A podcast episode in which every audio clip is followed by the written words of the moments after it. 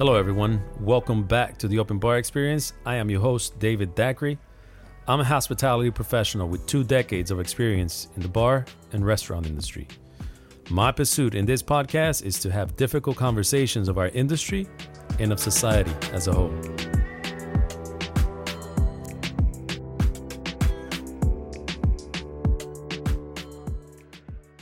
I care about everybody. If you're a young African American, an immigrant, you can go anywhere in this state. You just need to be conservative, not liberal. I care about everybody. If you're a young African American, an immigrant, you can go anywhere in this state. You just need to be conservative, not liberal. Later in the uh, episode, in this episode, I'll be talking to Gustavo Arellano. But first, I'd like to address a few things that I've been noticing uh, online. For one, I noticed that there's a talk of the suburbanite woman, female, white female. And there's an article that talks about how the suburbanite white female is is uh, abandoning uh, Trump, in part because uh, they also didn't vote for the Republicans during the t- 2018 election, but even more so after the last four years, and um, given his his handling of the coronavirus. But it also has to do with this masculinity, right? This misogyny that has the Trump Trumpers and the Trump era and uh, the Republican Party in general, normally. So these females aren't leaving in droves, uh, but it's enough to sway the election. And evidently, they've come to realize that in part, MAGA meant that women needed to get back into the kitchen and just take care of the kids, right? The idea of going back to the 1950s, where father knows best, was is a, is more appealing to the male than it is to the female. So numbers for white males in suburbia uh, have been steady uh, for Trump uh, all the elections and as far as as the way they, they're voting right now. And but is not the same reality for women because given the fact that living in suburbia, living in, in, a home rather than in an apartment, in a, not a home, but in a house versus an apartment, then there's a certain factor of uh, isolation that is is provided, and the bubble of suburbia. Uh, that aside, I'm talking about the individual um, house, right? Because the one thing that doesn't get talked about too much is is abuse in suburbia. Maybe it does. Maybe I'm not in those circles, but I hear a lot of the stuff that happens in the inner city. But in suburbia, there's a lot of um, spousal abuse, and it happens more whenever there is the more misogynist the society, the more misogynist the individual, the male, and the more that that is imposed into the household. So whether it's verbal, psychological, physical abuse, like you have to admit that the seclusion of that house versus an apartment gives that that autonomy to the abusive male of terrorizing the family. And the unhinged masculinity of the suburbanite white male added, you know, uh, intertwined with Trump's rhetoric makes that even the more possible. And I think that there are women out there that are have been experiencing that, and they're probably neighbors that know without knowing, you know. And so they're also turning away from it because it's you know it's one of those things that the neighbor knows there's something going on but they don't know what they can't they can't say and then nobody wants to talk and is that cycle. And so i think that might be part of it. But the other part being that this article points out a lot of those women did not support the separation of children from their parents at the border as a matter of, of policy. And um, and their views on, on race are slightly better than that of, of their male counterparts. So, throwing all of that in together, the article didn't talk about the the the spousal abuse. That's me adding that in because if it's something that is in that environment, in that bubble, misogyny is not going to make it better. It's only going to make it worse. Okay? So that different reality that the white female in suburbia lives, I think is starting to you know turn her away from from the totalitarian misogynist approach that Trump is uh, executing the office of the presidency.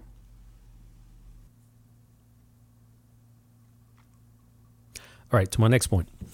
And the next point is that of Malcolm X. I've been seeing in Instagram and in, in uh, YouTube in particular, in the comment section, where people are using the uh, the in a, the a quote by Malcolm X, who says that the white liberal is the most dangerous person um, in America for black person. Normally, this is used by someone that is in um, a, a, black conservative. So right now, there's this Blexit, which is this black exit, uh, which is black people exiting, uh, getting away from the Democratic Party because they feel that the uh, Democratic Party has failed them, has uh, expected their vote without really having to do anything in return. And there, there's some truths to that. Um, but then I think that right now, all of that information is being manipulated. Now, the only reason that I wouldn't think is manipulated is if if it's creating leverage. In other words, where now the Democrats, uh, you can hold their feet to the fire and uh, make them change certain policies, important policies. And so Malcolm talks about, in part in that quote, he's talking also about the complacency of the people of color, right? You know, as he says, it was the, the Negro, right? That was the term that he uses. And in context, when you think about what he's saying and when he's saying it, he's talking, he's he's coming from a point where the white conservatives fought to keep slavery. White conservatives created Jim Crow laws. White conservatives destroyed Tulsa, and white conservatives were fighting to to prevent any civil rights um, laws uh, to be passed that would include people of color.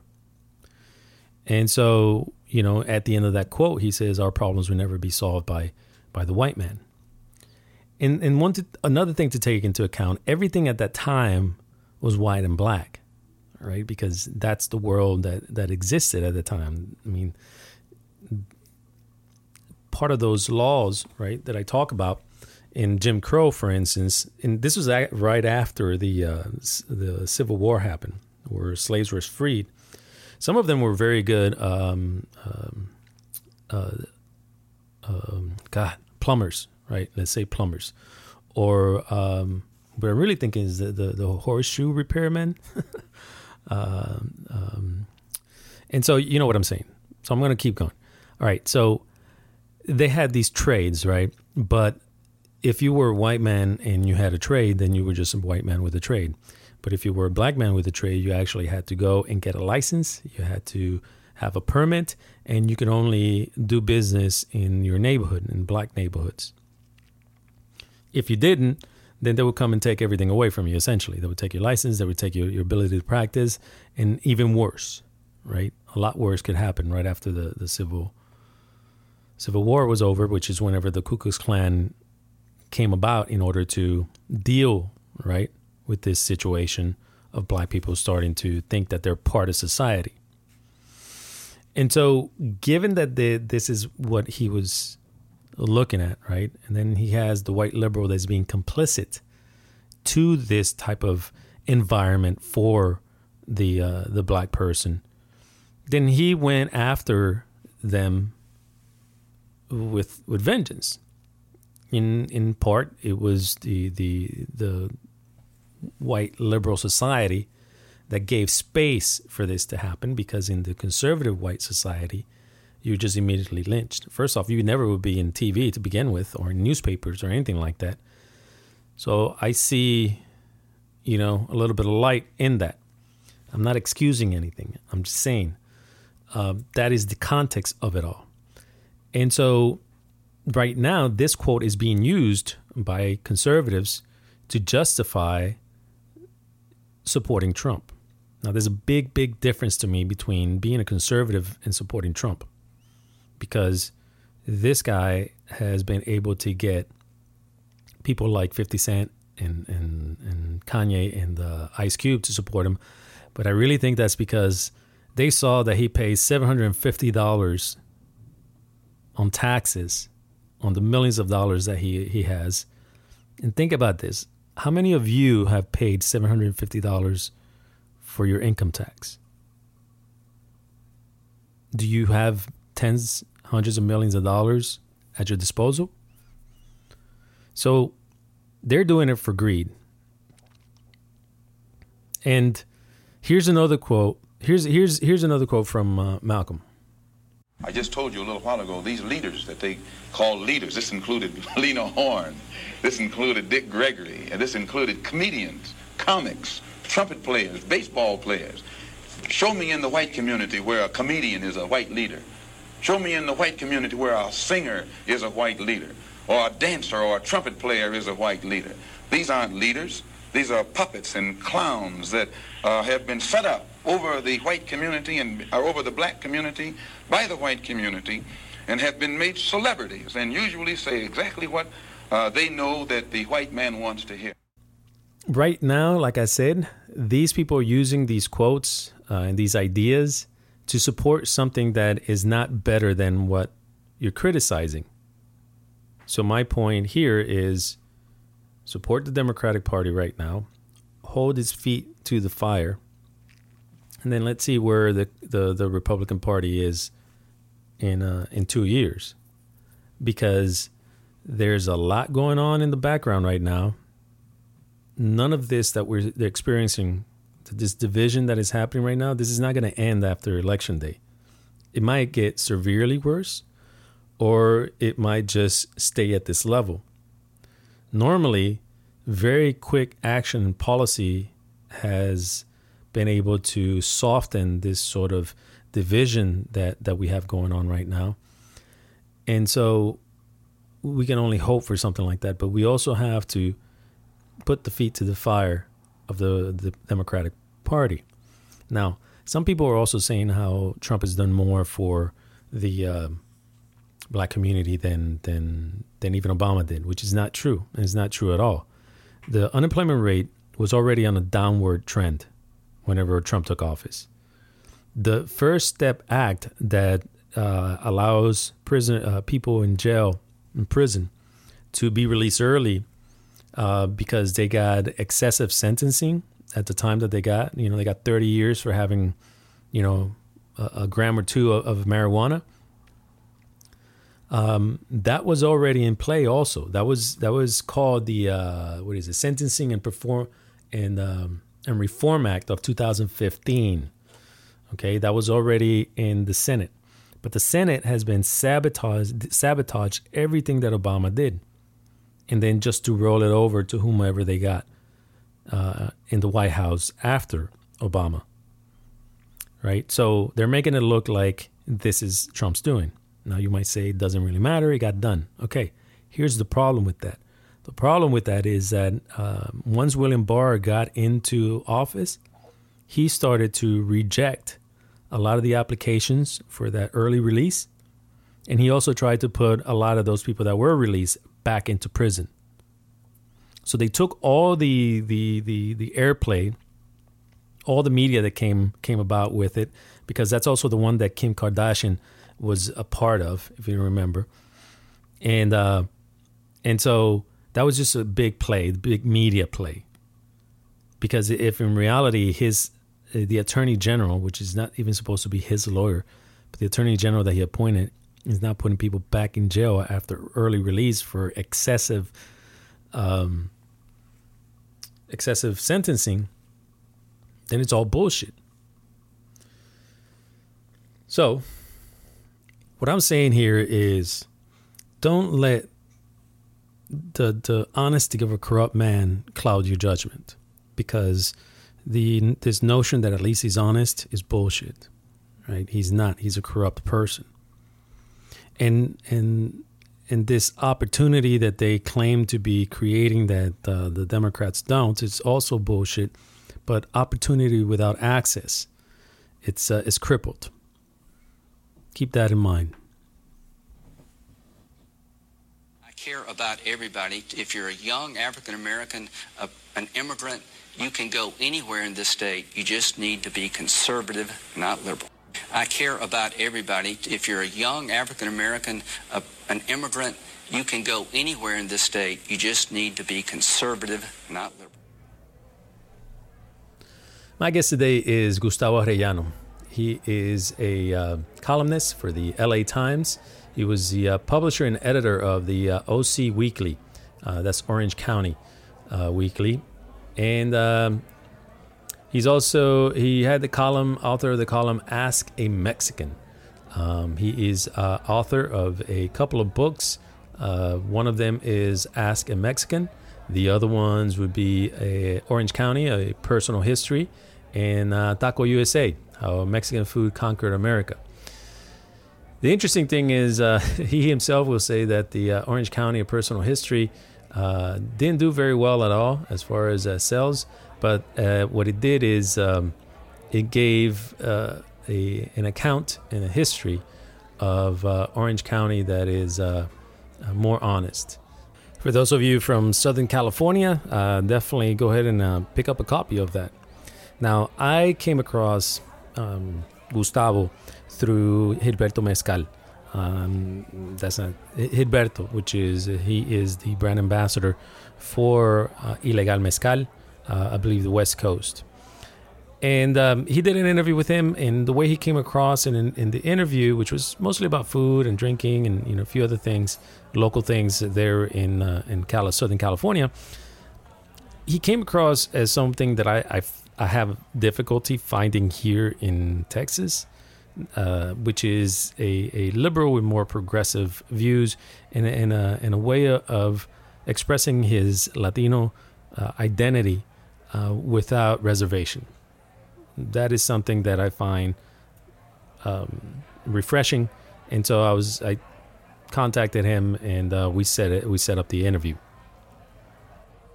So let's go ahead and uh, have a listen.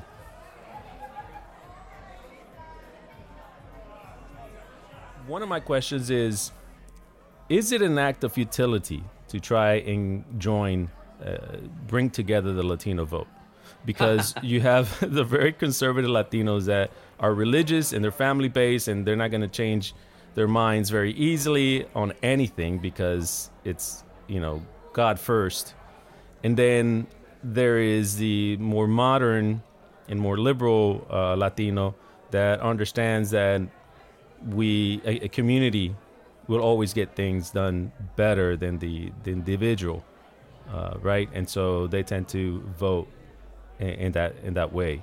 And so, but I, they're two very distinct groups.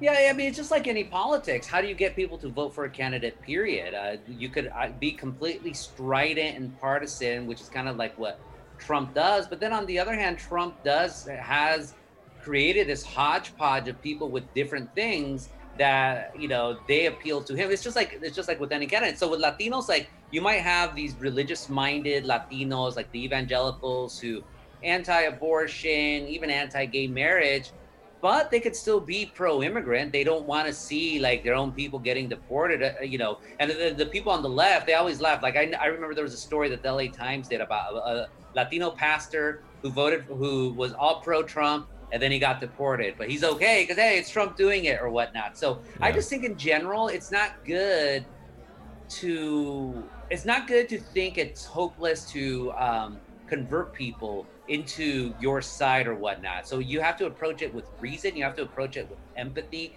and you have to approach it with patience as well. And you know, you know, there is sometimes people do have non-negotiables. I think what I've discovered is like the, the most non-negotiable thing some people have is abortion. That, but who knows? Who knows? Like you never know. You can't just dismiss people because you'll never know unless you try. Yeah, well, I see that you know the misogyny is strong in the in the in the Trump camp.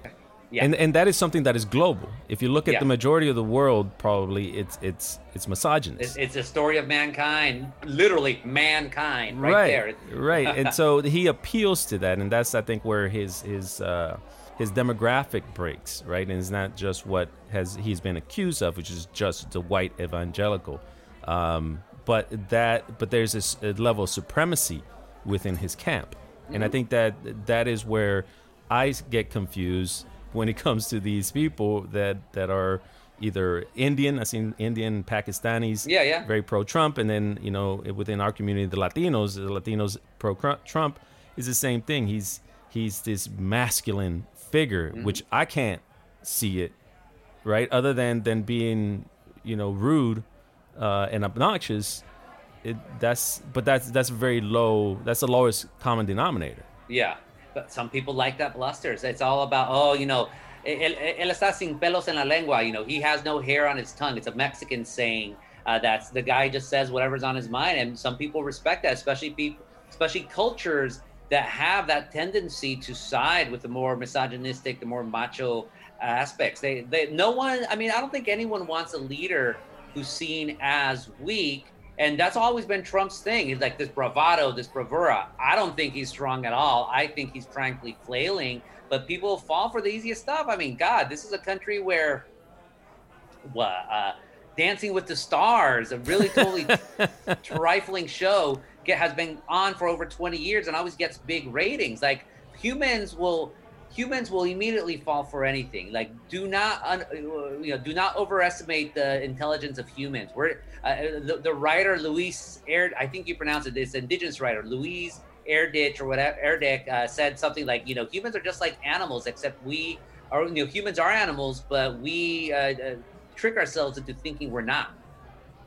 Right, that we're smarter than the previous. Now that we're uh, smarter than other animals. Yeah, exactly. Yeah. We're not. We're not. We're not. Yeah.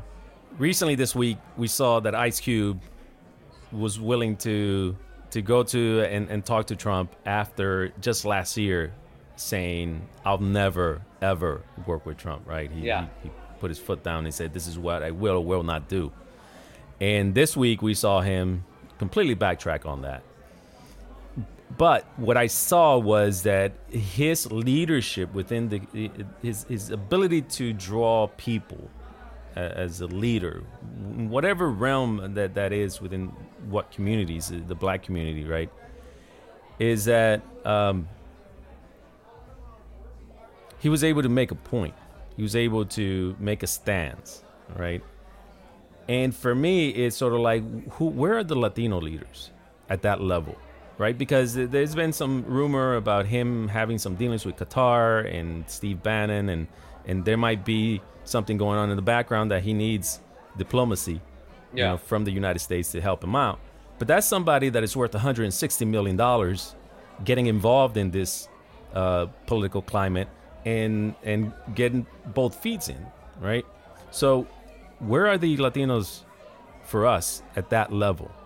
You know that had, Yeah, the, the one, well, hell, you want a Latino leader? Look at Arte Moreno, the billionaire owner of the Los Angeles Angels of Anaheim, express his support for Trump. The, the, the Latino leaders, the, the ones with that sort of influence, they're for Trump. The, the CEO of Goya also saying, hey, we need to go for Trump. Those ricos, they, they all go for Trump. Ice Cube's actually interesting in the fact that he was so stridently pro Trump, but he still insists that he's not Trump. He just want for Trump. He just wanted to like have this plan or whatnot. Frankly, I haven't heard much about it except people are just like, "What the hell? You went from fuck the police to like Yeah. just hang out with Trump? What?" But um, you know what, you're seeing, especially with the left, and what's really driving Latino politics in this era is the left, is the very lack of big name leaders, and it's all from the it's all from the bottom up, like the grassroots campaigns. I mean, that was the whole thing with the Bernie Sanders campaign. Although you know, with Bernie, he was also as much of a demigod, uh, you know, demigod among his followers as Trump is with his, but you don't see like after Bern after Bernie, you didn't see anyone else within his realm like going big because they maybe AOC, but AOC was is kind of her own thing as well. But mostly it's all these small like uh, these uh, community activists. I actually did a story about it for the Los Angeles Times where I said the genius of the Bernie campaign in California to get all these Latinos to vote is that they sought out specifically young Latinos, activists in small towns. We're talking about rural California, not the big cities, or in neighborhoods of big cities, and just said, all right, go for it. You know your community better than us. We're not going to come here as like outsiders with a big reputation and tell you what to do.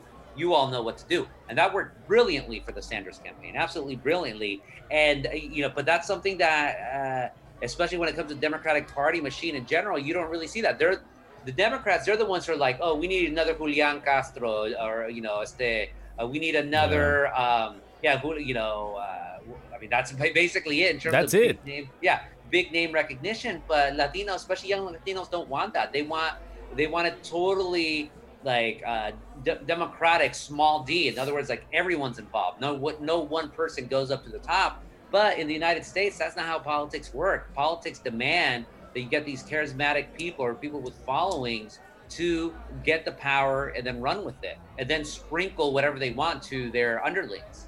Hmm. Yeah, I saw that the uh, LA Times and the Daily t- yesterday had a piece on um, Arizona mm. uh, doing the same thing, and and I thought that that seemed very effective, um, which then leads me to the next idea.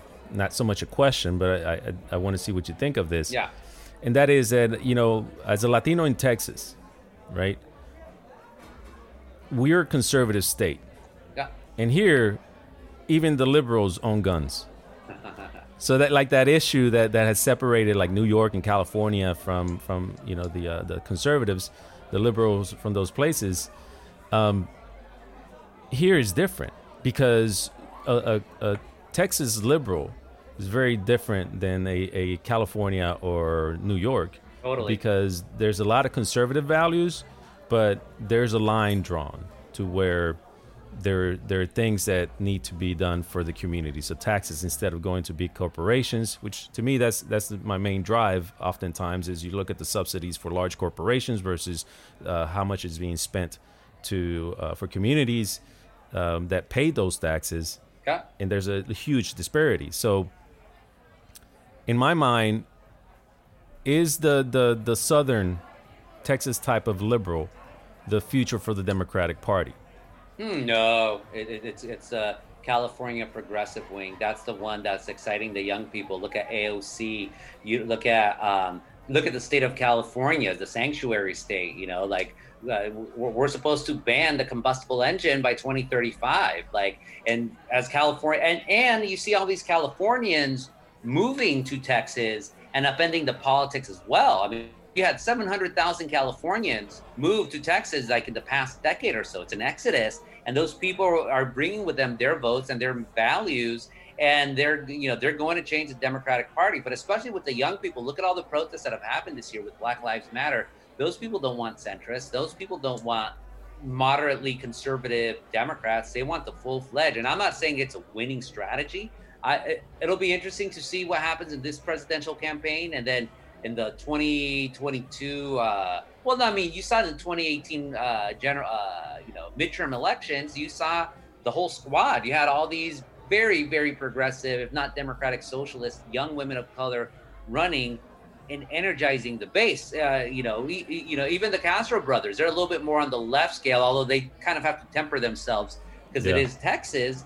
But you know yeah, I, I, don't see uh, I, I, don't see uh, Texas Democrats uh, running the conversation the way they used to in the past with LBJ and what's his name? Um, uh, oh God, now I now I'm blanking on the name. Uh, but the guy who was uh, Lloyd Bentsen, who ran, he yeah. was the, the, the vice president pick for Michael Dukakis. You know? Yeah. Yeah. yeah. Hmm.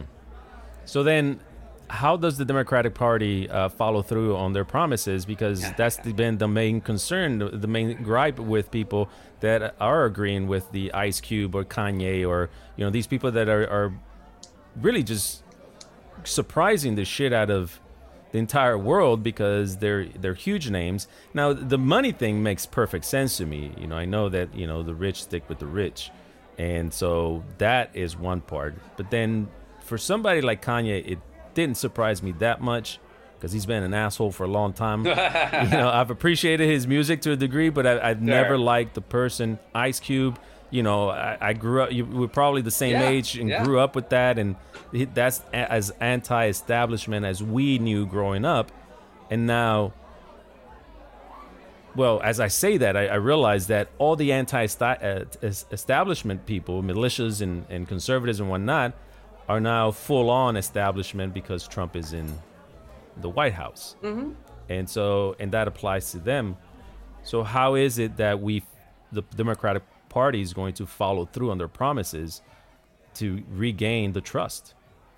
just follow through on the promises. I mean, it's as simple as that. It's as simple as that. But the problem with the party politics is that, and especially the way Washington is, is you you haven't had the Democrats haven't had the House and the Senate since 1994 when Newt Gingrich broke that. So they have the House right now, but then like remember, especially with these bills, like they've had the House uh, since 2018 but then they also have to have the approval of the Senate or the or, or at the end the president to do that. So if they gain uh, control of House, Senate, and the presidency, woohoo! Here comes all the fun. Uh, you'll get all you know. You'll get all those promises made.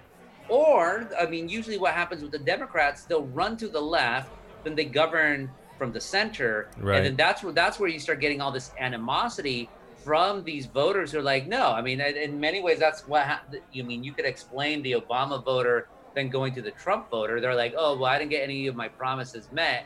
What they don't realize is because both the, Re- the Republicans at the time blocked everything that Obama wanted to Right. do for the most part. And they lost both the House and the, uh, I think they lost, that. yeah, the House and the Senate. They didn't have in the last couple of years of uh, Obama's presidency. So, of course, he wasn't going to be able to follow through on what he had promised.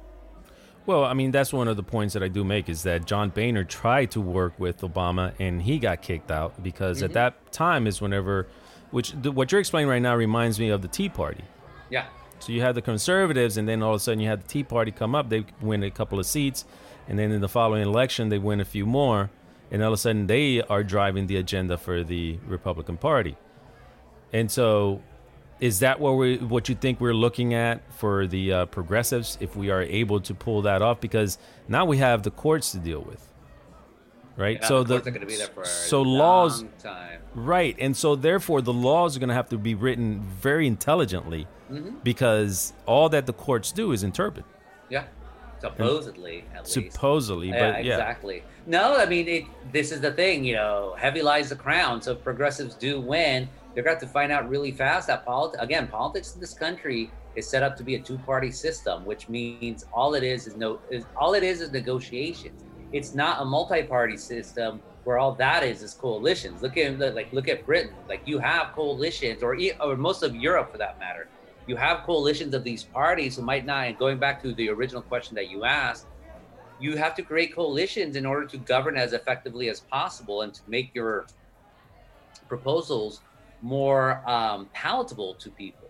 Uh, when it's just a two-party system, too much of it is just watered down agreements that uh, better the parties, but don't necessarily better the people. It's it's a hard thing to do. So if progressives come in, like you can't govern, you cannot govern as a party of one. That's what that's Trump's biggest mistake. He did not want to govern for the entire country. He only wanted to govern for his followers, and that breeds animosity Obama tried to do the same as well. Like I do believe like you need to have a coalition and you need to bring everyone in. It's just smart politics. It keeps you around longer. Like there's there's no way you're going to be in office forever if you try to rule like, you know, like a dictator. Dictators fall. Yeah, and I think that's what Bush did effectively because he really was not popular after that Florida, you know, chad thing that happened, and so but throughout the the the war effort, um, he was uh, he reached out to both sides. Now, how much of that actually? It, I think his immigration policies were softer than even Obama.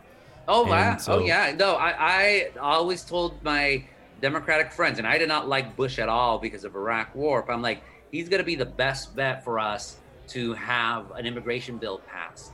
Right. And his own party blocked it. He was able to get the Democrats on board and some Republicans, but the crazy Republicans blocked it. And here we are. Well, he left 2008, 12 years later. It, we're, we're we don't have any immigration plan, and we're not going to have well, we will have an immigration plan if, uh, again, the, the Democrats beat everything. But now it's so freaking poisoned that only a, it should have been under a Republican. It's like the old saying: only Nixon could have gone to China. only Nixon could have gone to China. Only a Republican could have passed an immigration bill. We'll see how it goes with a, if it's a Democrat. So then, okay, that makes me think. Uh, again, going back to the Latino community in this divide, um, Cubans disproportionately uh, voted for Trump in, in Miami Dade, right? In, yep. in Miami, in the Miami area. And Cubans came here illegally. Don't tell them that. you yeah. know, until um, until very recently. Very, very recently. I mean, all they had to do was cross that 50 mile threshold, and uh, and they were they were giving uh, aid. Of course. And so to me, it's it, I keep looking at the Latino community, say like we're divided on the wrong at the wrong things, and it's it's it's uh, uh that class system. Mm-hmm. Is that I'm already here and I'm a citizen. I got mine. I got mine, so let's keep these immigrants out because yep. they might might not give me mine. And so, how do we go about that? Because immigration has has been it's it's always a hot topic immigration is what's been separating the country because even the black community there's some people that's like well i don't even care about immigration. That's not my issue. Yeah my a lot issue. of a lot of black folks in fact a lot of black folks are against undocumented immigration period because right. they see it as uh, they're coming in and messing up what they have. Right. And so then that's a coalition that we were sort of counting on for a while which was the brown and black vote. Yeah. Coming together and and that's that's a lot. You know that's 25% of the population, if not yep. more at, at this point. Yep. Um, it's it's tough. It, it's tough with the issue of immigration. but even among Latino voters, you'd be surprised every time they do a poll. Uh, immigration is not the top issue. It's always the economy. So it goes back to coalition. It, like, and it's about making people care about the issue. And the only way you're going to make people care about the issue is speak to them in their language. Like right now in Southern California, there's a lot of protests by Armenians over what's happening over you know, between Armenia and Azerbaijan over some right. uh, a region in Azerbaijan that's settled by ethnic Armenians, and so they're having big protests, thousands of people. No one care. No one else cares though, besides Armenians. I think it's a sad thing because I think I do think it's an important topic, but no one cares because Armenians have never bothered to try to like put like talk about that issue to people who are not Armenians. And then when people say like, "What's that about?" It's like, "Oh, you know, it's human rights, blah blah blah," and people are like, "Uh, so why should?"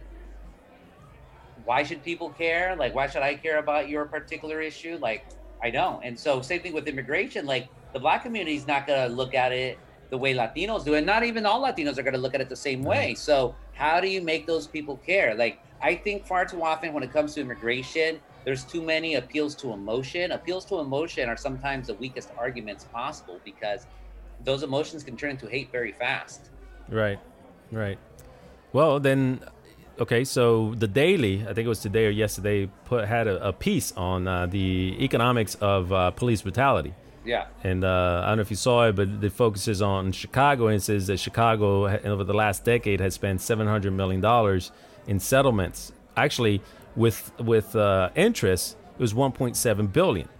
So there was yeah. a billion dollars worth of interest on that, and and so I guess now what you're saying is we would have to frame immigration along the same lines, because yeah. it, I, and which is I find interesting in that when was it that uh, Bush did a crackdown on uh, immigration?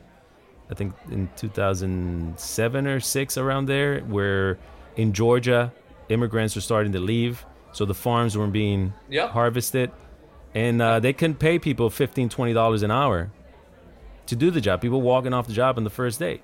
I mean, you could pay you could pay you could pay them hundred thousand dollars a year, and people still want, wouldn't want to do that job. It is hard work. Americans do not want to do that type of labor anymore, no matter how much you pay them. And of course, those farmers are not going to pay you hundred thousand dollars. They'll at most they'll pay you twenty thousand dollars because hey, it's just picking strawberries. Anyone can do it, but that's the thing, not just anyone. Nobody ever, yeah, no, not everyone wants to do it. Exactly. No one, no one wants to do it. You only do it out of economic necessity. Huh. Okay, so now uh, shifting the conversation to one of the, the other passions, um, which is food. Uh, What's your favorite tequila? um, which one do I like? I like well, my favorite, uh, como se dice, bottom shelf tequila would be Corralejo because I like Ah. the sweetness. I love the bottle, and I love the uniqueness of it. The fact that it's from Guanajuato, one of the few, one of the few non-Jalisco tequilas that have made any name brand recognition. But I do like Fortaleza. Fortaleza is good as well. Uh, uh, what's the other one? Not Casamigos. I don't care about that one.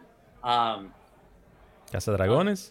no, no, no. It, it, it it's, oh Jesus H Christ! It, it starts also with it's, it's another cheap brand, but it's it's good. It starts with the letter C.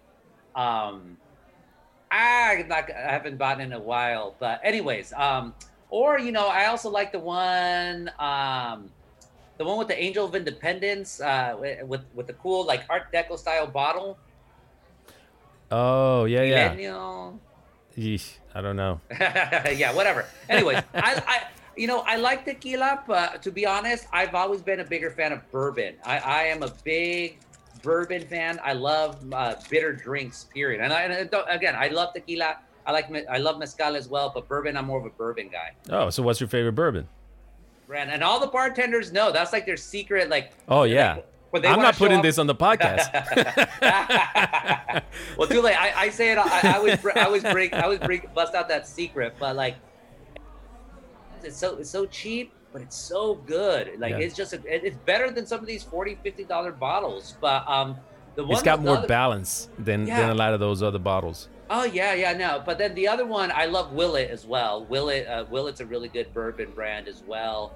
And then, um, of course, you could only, I don't know, I don't think you can get this in Texas yet, but west, east of the Mississippi, there's a brand called Very Old Barton's, which is very good as well. Okay, no, I haven't. I haven't had that one. I mean, Yeah. Plus, the thing is, it's like the last six months I've been out of the loop, so I haven't been getting tasted on a lot of sure, new sure, stuff. sure. So it, it may or may not be here. Uh, I wouldn't know. I, I, I love. don't, I don't think it is. What, what do you like? um, I mean, like actually, I like nearly everything that they do at that distillery, Heaven Hill. Yeah, yeah. Uh, you know, Rittenhouse, Yep. uh, Larceny, uh, Elijah Craig. I Yeah. mean, that that distillery really uh, uh, dials into my uh, my palate. And Bernheim is the other one that I think is incredible value. That's a good Um, one. Yeah, and it's got it's got texture. Yeah. Aside from that, Four Roses. That's a g- really good one as well. Like me, I I've actually been to a lot of these distilleries. That's how much I like bourbon. So I go out to like to the classic ones. Four Roses was a really really good one. I also like you know I've always been a fan of Wild Turkey too. Wild Turkey, it just it's you They're know rare it- breed. I really like. rare, but yeah, the, the, the higher end Wild Turkeys are especially good. But even just regular Wild Turkey, it's not a bad bourbon. For me, the the thing about wild uh, wild turkey, the regular one, is that it's got too much of the char. Like it tastes too much of the wood and the char. Yeah. And I and I can understand where people are gonna like that. It's just not for my my palate. Sure, sure, Um, sure. I, that's why I say like it has that that right balance Yeah, uh, totally. of it all. So then, what what what type of tacos would you uh, pair with uh, bourbon? Oh boy, um, all of them, I guess. But you know, it's interesting. I mean, well, I mean, talk about Mexican American. yeah, exactly. No, I mean, you, you got to with meat tacos. You want those heavy flavors, those really rich flavors to go with that really rich bourbon, uh, or, sport, or especially with like bourbon cocktails or whatnot. Although, I, honestly, I like to drink my bourbon neat. Like I like old fashions. I love Manhattans. I, I lie actually. I love Manhattans. Love, love, love Manhattan. So if there's actually a place uh, where, where we live here in Orange County. It's a modern Mexican restaurant, and the bartender though does very does a lot of stuff with bourbon. So they make just like the tacos, you know, del pastor, the uh, carnitas. Although I'm more, I've always been more of a beef person than a pork person. So just some, uh, you know, just tacos de asada uh, with the bourbon, Manhattan, goes great. Yeah, I would suggest then that you do uh, always make sure that you have quality uh, vermouth Yeah, of course. Yeah. and uh, do a 50-50 Manhattan. Ooh, what's with, that? Within uh, overproof uh, bourbon. You're just using equal parts instead of the regular two to one ratio. So usually it's like two ounces of bourbon and one or, or rye, either one. Yeah. but two ounces of whiskey, one ounce of uh, of sweet vermouth, and then like a dash or two of bitters. So you go equal parts. So you do like one ounce and one ounce, Okay. and then you're gonna get a, especially if it's overproof, 110 proof or so. Yeah, yeah. You're gonna get that heat working and opening up the flavors of the vermouth. It's gonna taste like a regular Manhattan because again, you got that that heat. Yeah. Um, but I think you'll probably enjoy it. Mmm. Good. Good to know. Thank you. Yeah. So so then. Uh, so how is the bar scene right now during COVID uh, in LA? It's non-existent. I mean, LA, LA especially, they're still under a far more restrictive shutdown than Orange County is. Orange, because I'm in Orange County, so Orange County restaurants are open at 25% capacity, indoor indoor seating.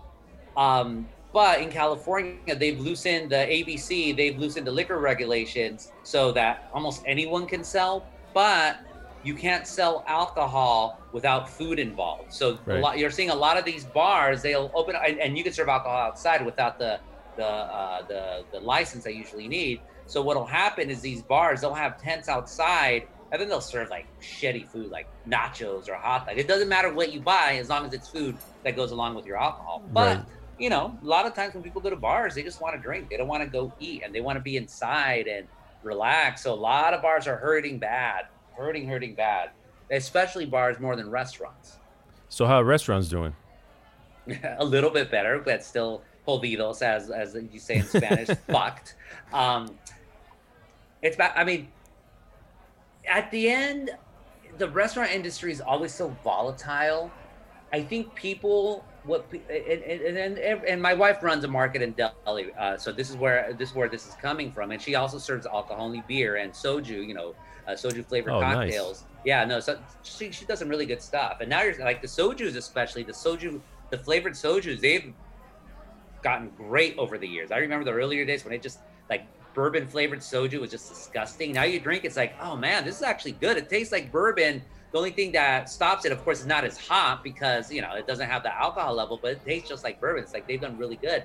But anyway, so with restaurants, a lot of these restaurants thought, oh, it's only going to be one or two months. Like we'll just deal with it. Here we are, seven months later. They're opening, but at 25% capacity. And since things run on such short margins anyway, a lot of these restaurants do not have savings. They applied for the PPP loans and already used it all. So it's they're going to close down even more, especially once the winter mo- months come in. If we have a winter now with global warming Yeah. in California, uh, it's been a very, very hot summer, nor a very, very hot fall too. But once it starts raining, people are not going to go out as much because you're going to have more flu, you're going to have more coronavirus.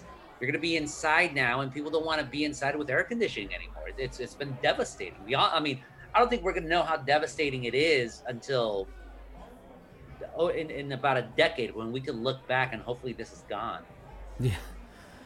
Yeah, that, that's that's for sure. I think here we we have the same thing going on, and in addition to that, uh, I think that what's really hurting it because Texas is pretty much opened up.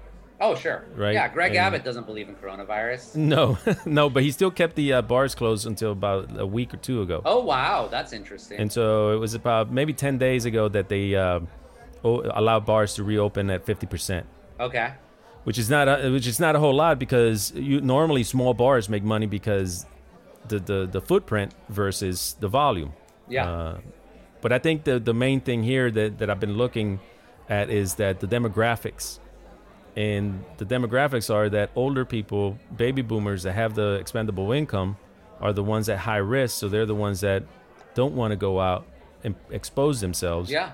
So then, even if we open completely and half of people going out, the one that spends the most is not. Yeah. And I believe also that the restaurant industry, the bar industry, was in a boom, in a bubble. Hmm. There Yeah. were too many. We Oh were- God, yeah. I mean, the past, really, with the advent of social media and Yelp, like we've been on this huge, huge uh, trend where where restaurants and eating out had become a thing like it had never been before in terms of cool, being cool and and all that, you know. So it was a bubble. I mean, this is the Great Depression for restaurants. Like the bubble completely burst. So much is going to come crashing down especially you know you say that with the small with the bars but also like the higher end restaurants as well like no one wants to go spend 100 and some bucks right now on food they don't Well, yeah, no, absolutely. And cocktail bars is the other one that I'm thinking because cocktail bars have a, Oh, yeah. a tighter margin, and so you're not going to be able to run that anymore because the volume doesn't exist. So, I think that you know whatever is going to be left uh, after is going to be have to be really really smart. It's a lot of the things we should have been doing a long time ago. Um, and yeah, no, yeah. bad. yeah. Well, man, I really appreciate you taking the time to talk to me. Um, yeah. Was there something else that you wanted to, to mention?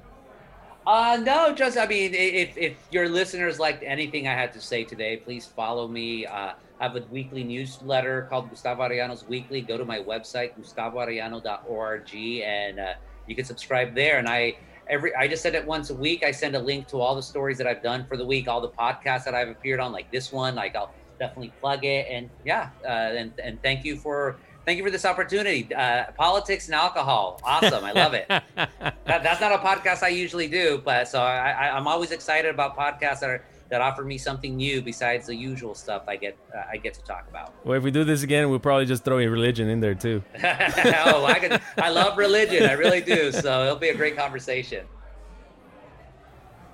So that was a great interview with someone that I, I find uh, quite interesting. Um, there were a couple of things though um, that I wanted to to clarify on that, and uh, one of them is at the very beginning that I uh, I say that conservatives is always uh, God first, especially with the Latinos. It- it- that sounds like uh, liberals are a bunch of heathens, which is not the truth. Uh, a lot of uh, liberals that I know are also people that believe in, in, in religion and have some religion in their life, or they're simply just spiritual. But it's just the, the idea that you would drop everything and, and vote against all of your other interests just because a candidate claims to be uh, representing your faith. And that's what I meant on that. Um, and then the idea get tends to be, or, or the way that that tends to manifest itself in the current political climate has to do with abortion. And I think that there are also a fair amount of, of uh, liberals that do not necessarily would not participate in abortion, but it's it's the same as you know is that thing to where you're you're getting into somebody else's business. They don't necessarily believe that it should be illegal, and so you know it, it kind of makes me think sometimes of, of whenever there were laws against uh, mixed marriages, like who who's why is it any of the state's business, you know, the government's business who you marry? Gay marriage is another one, right? That a lot of uh, um, religious people um, can't get behind. Again, whose business is it? You know, why is it your business? Um, who marries who? So then he also mentioned Very Old Barton, which is a bourbon that I used to keep. Actually, I have a bottle here at home, but I used to keep. That was my well uh, bourbon uh, at one point. and uh, for whatever reason, I just didn't hear him right, and uh, I, you know, missed that one. So if you're gonna find him on social media, uh, you can find uh, Gustavo Arellano on Twitter and Gustavo Arellano on um, on Instagram. You searched uh, that name, and uh, his his account will pop up. So, being that this is a podcast about the restaurant and the bar industry, I decided to call up my friend Matt. Um, Matt likes to go out and check out all the new places. Um, he has, a, I think, an excellent palate and a very good understanding of, of uh, food and drink. Um, and so, thought I thought he'd uh, call him up and so he can tell me what are the new cool places and tasty places and uh, worthwhile places to go to uh, right now during the uh, the COVID days. that can't make an old fashioned, and I, and so it, it, it, it kills me that they are considered such a great bar. They're just a whiskey library, and that's it. You know, and Yeah, like I think Chris Morris had like a very good point. He was like, I don't consider them a whiskey bar. I consider them a dive bar that happens to have a lot of whiskey. Yeah, and the and the fucked up part about it is that you know Bobby Heugel raves about the place being so fucking awesome, and and can't teach the motherfuckers how to make a three ingredient cocktail. But more importantly, they have the ingredients. They're willing to make it reluctantly. They used Knob Creek rye. That was just that that, that was just uh, you know, I, I'm not gonna get into what they were thinking, whoever made it, but that was just a nasty thing to do.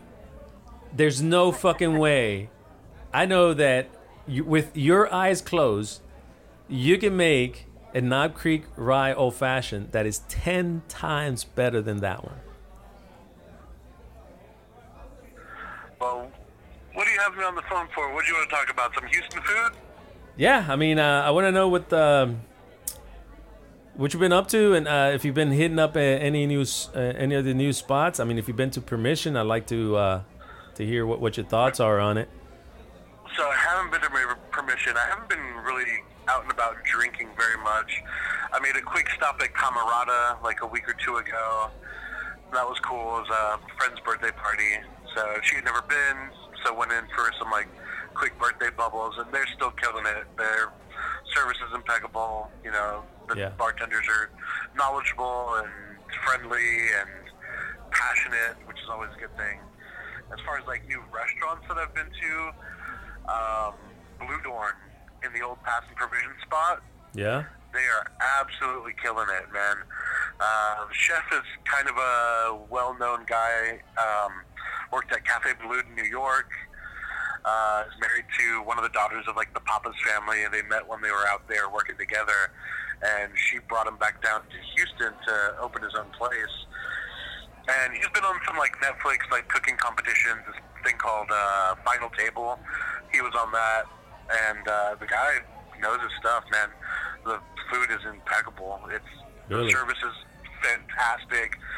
I had like I was lucky that just so happened to work out that the week they opened, uh, I took a friend there, and then somebody else took me there.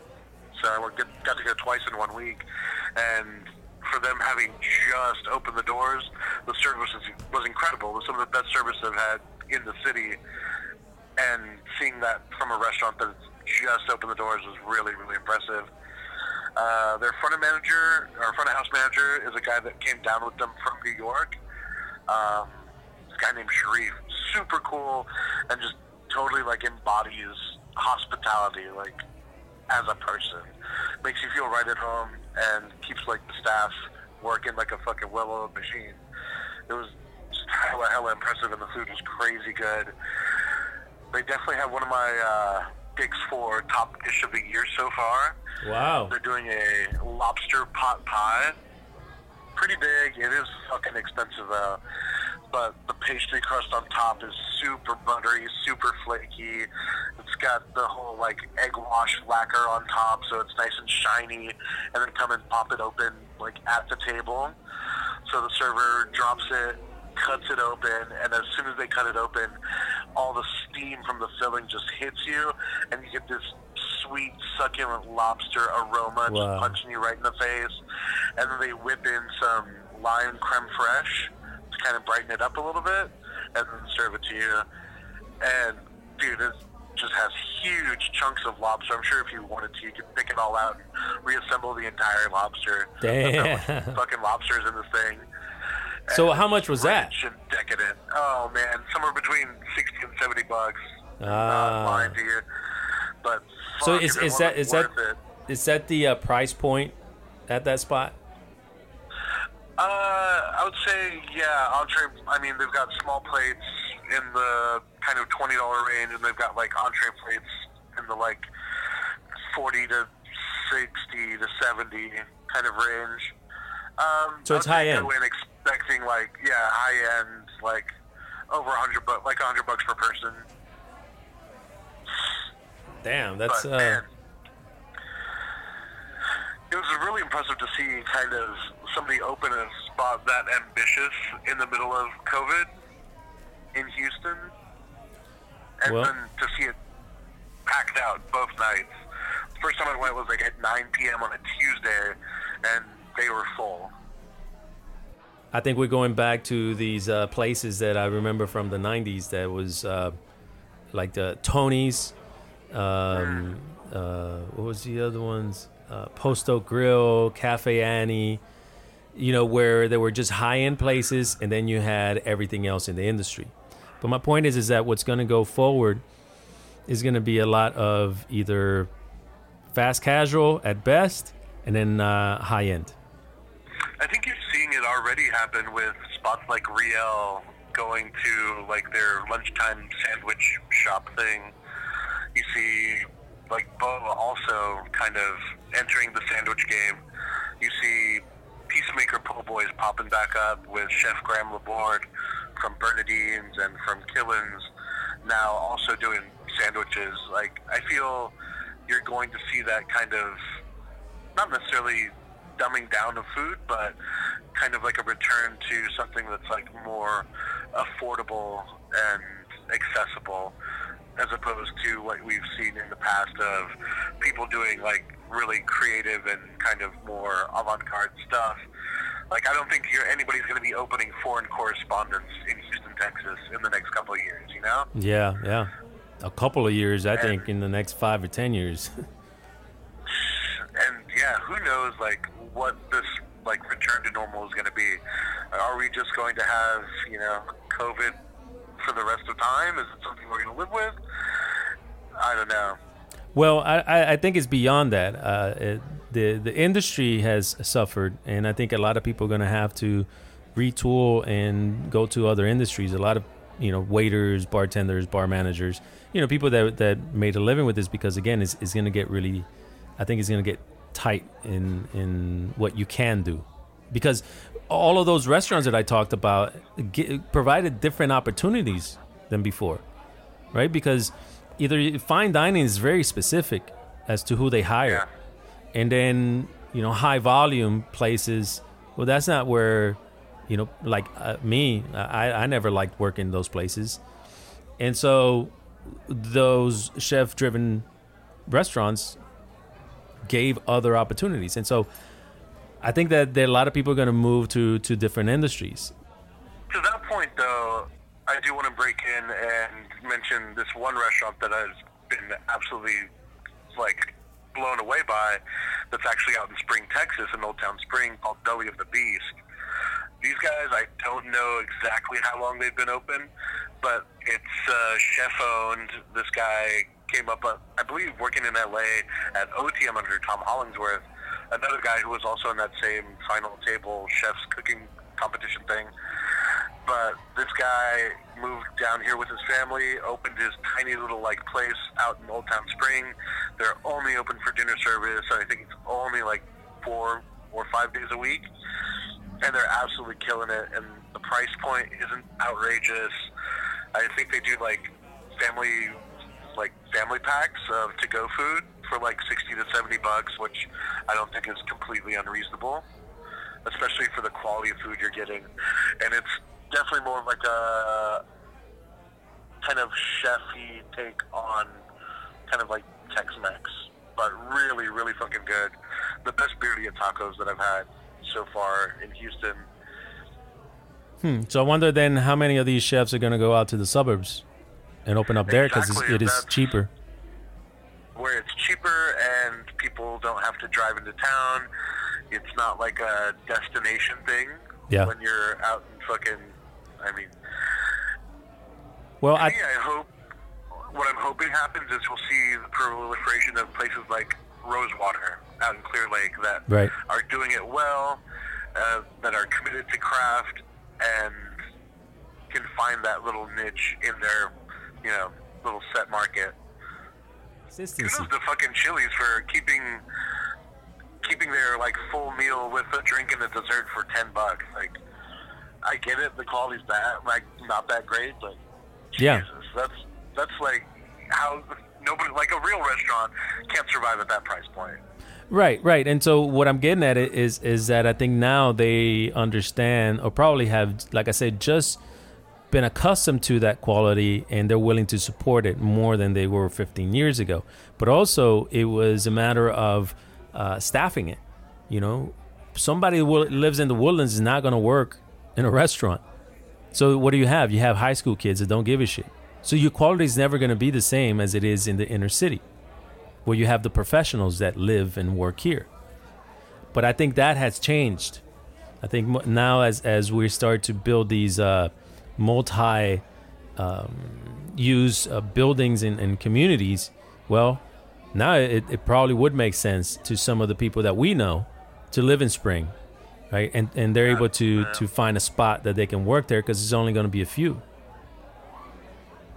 I've definitely had some friends that I've worked with from conservatory that they were going through culinary school, got out, looking for a job, did the back of house thing for a while at, you know, Harry's Steakhouse or, you know, Robards or where have you up in the woodlands. And then within, you know, three months, they're on the floor because that's where the money's at. So you definitely are going to see people that have been exposed to kind of more of like fine dining and more, I guess, chef driven kind of creative food Yeah. with ingredients and techniques that your run of the mill people like the kind of stuff that you would have to explain to a table. That kind of stuff. Like Yeah. what is a ravigote, you know, or what Yeah. does sous vide mean? That kind of stuff. That's being more commonplace and you have these people How to that- pronounce do you?